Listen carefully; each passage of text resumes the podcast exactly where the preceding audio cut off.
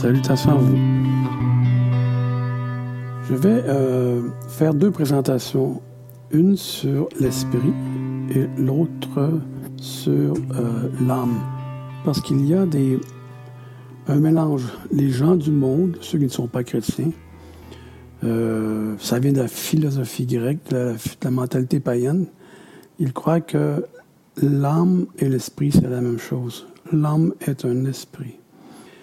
Je vais y aller sur la définition, l'origine grecque et hébreu de chacun de, des mots, en commençant par l'esprit.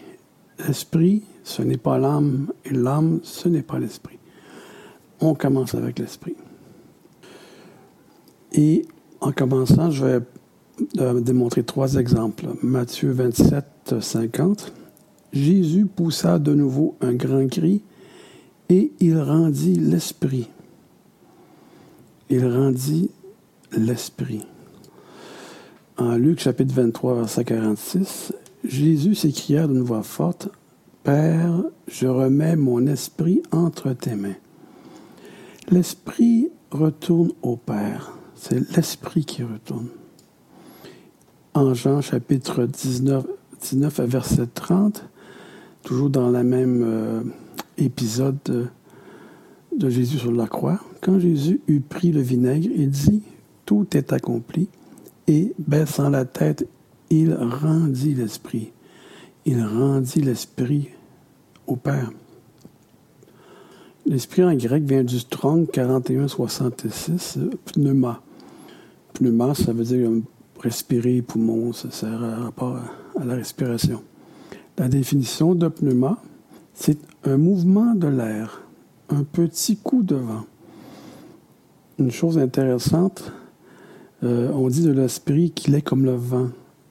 On ne sait d'où il arrive et où il va, mais c'est le mouvement de l'Esprit Saint, le mouvement de l'Esprit qui agit en nous.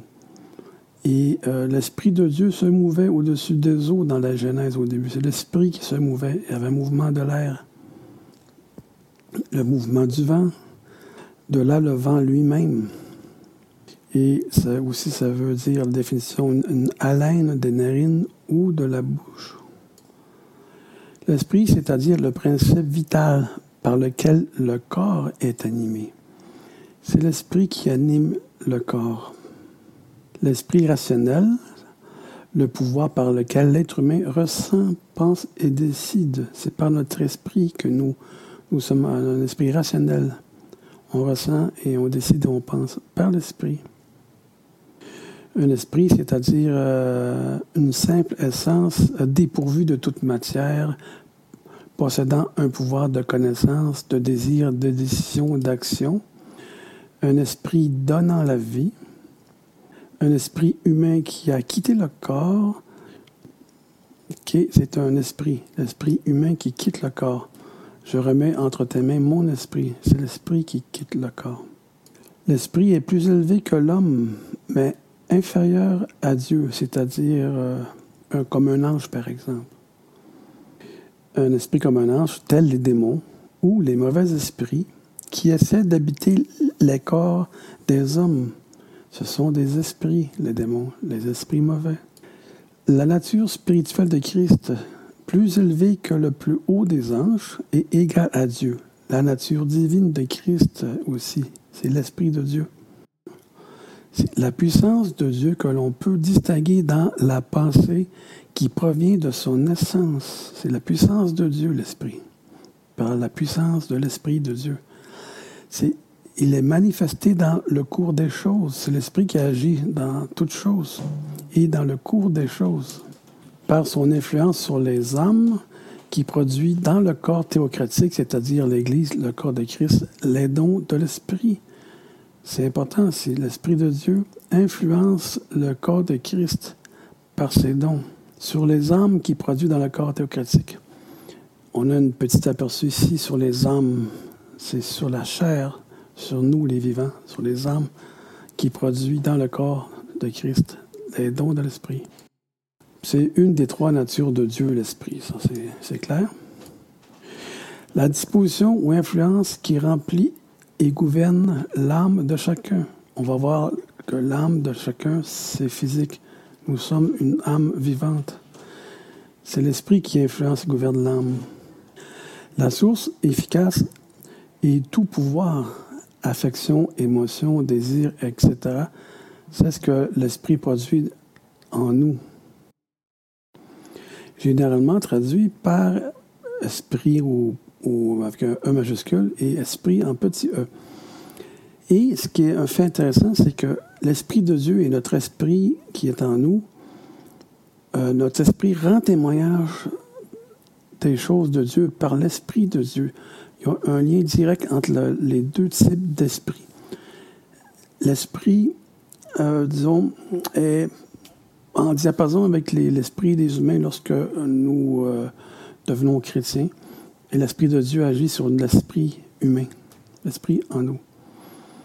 Que nous soyons chrétiens ou non, ou que Dieu utilise son esprit pour toucher l'esprit des gens afin qu'ils s'approchent de Christ. C'est généralement traduit par des choses spirituelles, par l'esprit. C'est traduit aussi par l'esprit, est aussi vérité, parce que c'est par l'esprit que nous allons connaître la vérité. C'est l'esprit qui nous enseigne en vérité et en esprit. L'Esprit Saint aussi nous inspire, inspiré de l'Esprit Saint. C'est traduit aussi par le souffle. L'esprit en hébreu est très intéressant. On avait vu le grec, mais en hébreu, c'est le Strong soixante-treize zéro sept. La définition de Ruach, c'est la même chose que le grec, un vent, un souffle euh, ou un esprit. C'est comme la laine, le vent. Des cieux aussi, c'est le vent qui vient des cieux. C'est le côté d'où vient le vent. C'est le souffle de l'air, la définition. C'est un, on peut aussi le définir par l'air ou l'état gazeux. Des choses vides, des choses vaines. Ça, c'est un peu étrange. Ruach veut dire aussi euh, choses vaines, choses vides. Un peu, un peu bizarre. Mais c'est ce qu'on en donne dans le Strong. trois. L'esprit comme étant ce qui respire vite dans l'animation ou l'action. Un esprit comme un esprit, une animation, une vivacité, une vigueur. C'est le courage, l'esprit dans ce sens-là, le, euh, dans l'humeur, la colère, l'impatience, la patience aussi. L'esprit comme étant euh, fait euh, partie de l'action ou l'animation, nous donne du courage, nous donne de la vivacité, de la vigueur. C'est lui qui agit aussi sur notre humeur, notre colère, l'impatience ou la patience. Un esprit d'une disposition, un esprit amer, troublé ou un esprit mécontent. C'est une disposition de diverses sortes, comme de l'impulsion inexplicable ou incontrôlable. Quand l'esprit prend possession d'un corps, euh, il peut arriver de toutes sortes de choses, comme des impulsions inexplicables ou incontrôlables. Quatre, esprits des vivants, le souffle qui se trouve dans l'homme et les animaux. C'est l'esprit qui souffle, qui se trouve dans l'homme et les animaux. C'est l'esprit des vivants. Comme on a vu pour le grec, euh, l'esprit des vivants, le souffle qui se trouve dans l'homme, c'est l'esprit qui agit sur le corps. Alors, l'esprit agit sur l'homme.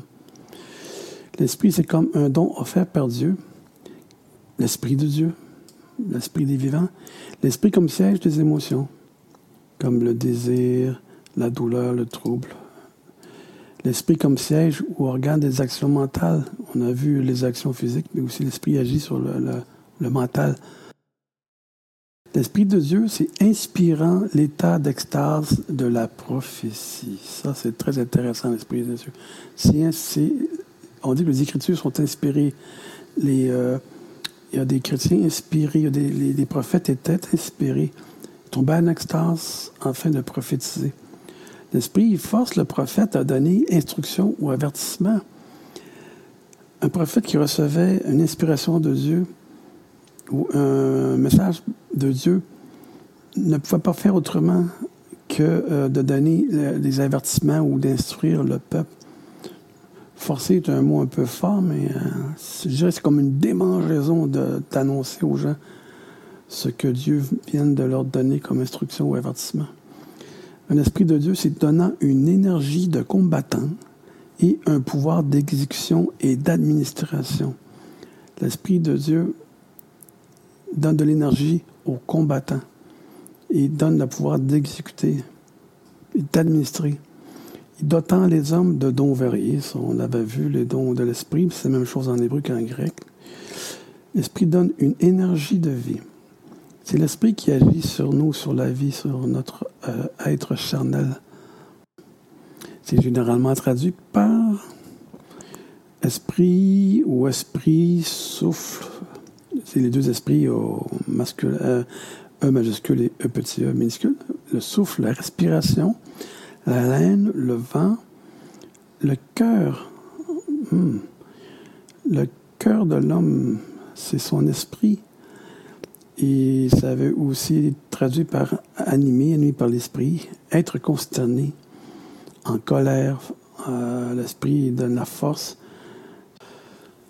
Voilà, sur l'esprit, ça veut dire beaucoup de choses selon euh, l'Ancienne Alliance, qui est en, principalement était écrite en hébreu, et la Nouvelle Alliance, qui est écrite en grec. Et ça nous démontre la difficulté qu'ont les traducteurs. Quels mots vont-ils choisir? Et il y a des Bibles qui utilisent euh, telle description, tel mot, mais ça change un peu le sens de la phrase. C'est tout un défi de rapporter ce que l'écrivain voulait donner comme message. Je leur lève mon chapeau parce que c'est pas une tâche facile de choisir le bon mot. Et on voit ça dans les différentes traductions où les, les, les mots changent. Donc, c'était ma petite présentation sur l'esprit, la, la définition grecque et, et en hébreu du mot. Constater toute la diversité de mots ou de phrases ou de concepts qu'on peut amener juste en regardant les différentes euh, descriptions du mot esprit.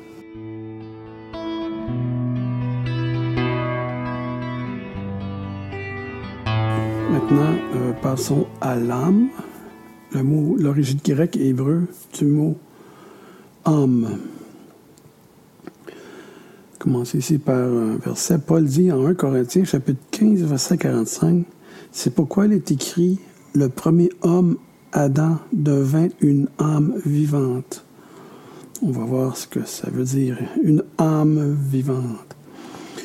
Ça vient du mot strong, cinquante-cinq quatre-vingt-dix, euh, la définition de psokai, c'est le souffle, similaire à euh, l'esprit dans un sens aussi. Là. Il y a, encore, je reviendrai avec le grec qui est par rapport à l'hébreu. Mais je trouve que c'est facile de se mélanger avec le grec. Le grec a tendance à mélanger âme et esprit. L'âme, c'est pas un esprit. Et l'esprit, ce n'est pas l'âme. On va voir plus loin. Mais les Grecs le traduisent par souffle, le souffle de vie. La force vitale qui anime le corps et se montre dans la respiration. On commence à avoir le sens de la force vitale. C'est charnel. L'esprit, elle est spirituelle. Euh, et l'âme, c'est charnel, si on voit. C'est la force vitale qui anime les animaux et les hommes. L'âme, c'est la vie. Ce dans quoi se trouve la vie. Dans mon corps, dans notre corps. L'âme, c'est un être vivant, d'où une âme vivante. C'est charnel, c'est vivant. L'âme n'est pas spirituelle. L'âme, c'est le siège des sentiments, des désirs, affections, aversions, notre cœur, notre âme. Notre corps désire des choses, sent, ils ont des sentiments. Notre nature humaine s'affectionne aux choses. C'est généralement traduit par âme, bien entendu, mais c'est, c'est l'âme, c'est la vie. C'est une personne. C'est quiconque, c'est n'importe qui. Autant l'homme que l'animal. L'âme, euh, c'est le cœur, c'est un être au le plus profond de nous. L'âme en hébreu, c'est là qu'on voit la différence entre euh, l'Ancien Testament, qui est principalement en hébreu, les mots, comment ils ont une signification plus précise, je trouve, que le Nouveau Testament, qui est grandement influencé par la philosophie grecque. Lévitique dix-sept onze, car l'âme de la chair est dans le sang. Si on prend euh, par la pensée grecque, on pense que l'âme est spirituelle et elle réside dans le sang, que l'âme étant spirituelle ne, ne peut pas résider dans un liquide. Ça, cette phrase-là n'a pas vraiment de sens, car la vie de la chair est dans le sang. C'est, c'est le mot a été mal choisi ici. Là. Je vous l'ai donné sur l'autel afin qu'il servît d'expiation pour vos âmes, car c'est par l'âme que le sang fait l'expiation. On va voir ça, c'est la Louis deux, dix-neuf dix. On va voir ce qu'en ce qu'en dit la Segond vingt et un. Voyez la différence ici. En effet, la vie d'un être est dans le sang. Euh, car l'âme de la chair est dans le sang. La vie, c'est, ça c'est un bon choix de mots. La vie d'un être est dans le sang, ça fait plus de sens parce que l'âme c'est charnel, ça n'est pas spirituel, c'est, c'est, c'est physique, c'est nous, on, c'est la vie, on respire, c'est moi, je me touche, mon âme est vivante. En effet, la vie d'un être est dans le sang. C'est, c'est tout à fait logique, le sang, la vie passe par le, le sang. Je vous l'ai donné sur l'autel afin qu'il serve d'expiation pour vos âmes. Expiation pour votre vie, dans un sens. Parce que l'âme, si on prend l'âme, c'est la vie. C'est l'expiation pour nos fautes charnelles, notre vie. Car c'est, car c'est par la vie que le sang fait l'expiation. Contrairement à la version dix-neuf dix, car c'est par l'âme que le sang fait l'expiation. Vous voyez, il y a un vain mélange. Louis deux avait une pensée grecque. La King James. For the life of the flesh is in the blood. En effet, la vie. Même la King James euh, la traduit par la vie. La vie est dans la chair. La vie de la chair est dans le sang.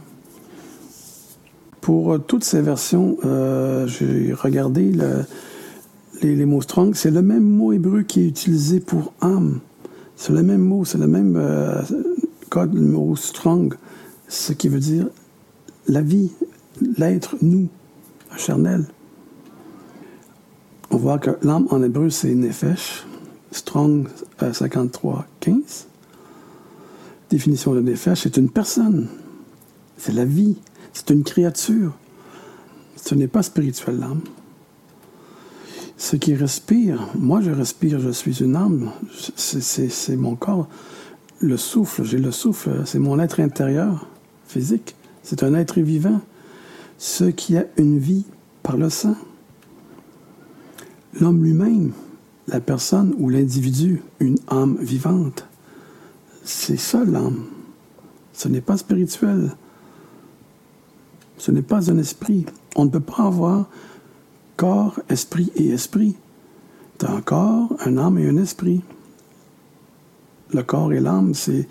Le corps charnel, l'âme, c'est ce qui fait, donne la, la vie au corps charnel. Et l'esprit, c'est elle qui guide l'âme. Euh, je dirais que c'est le moteur de l'âme, de notre vie.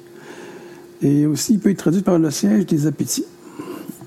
Euh, le siège des appétits peut être dans euh, différentes sortes de termes. Il me semble que je mangerais un poulet aujourd'hui. Là.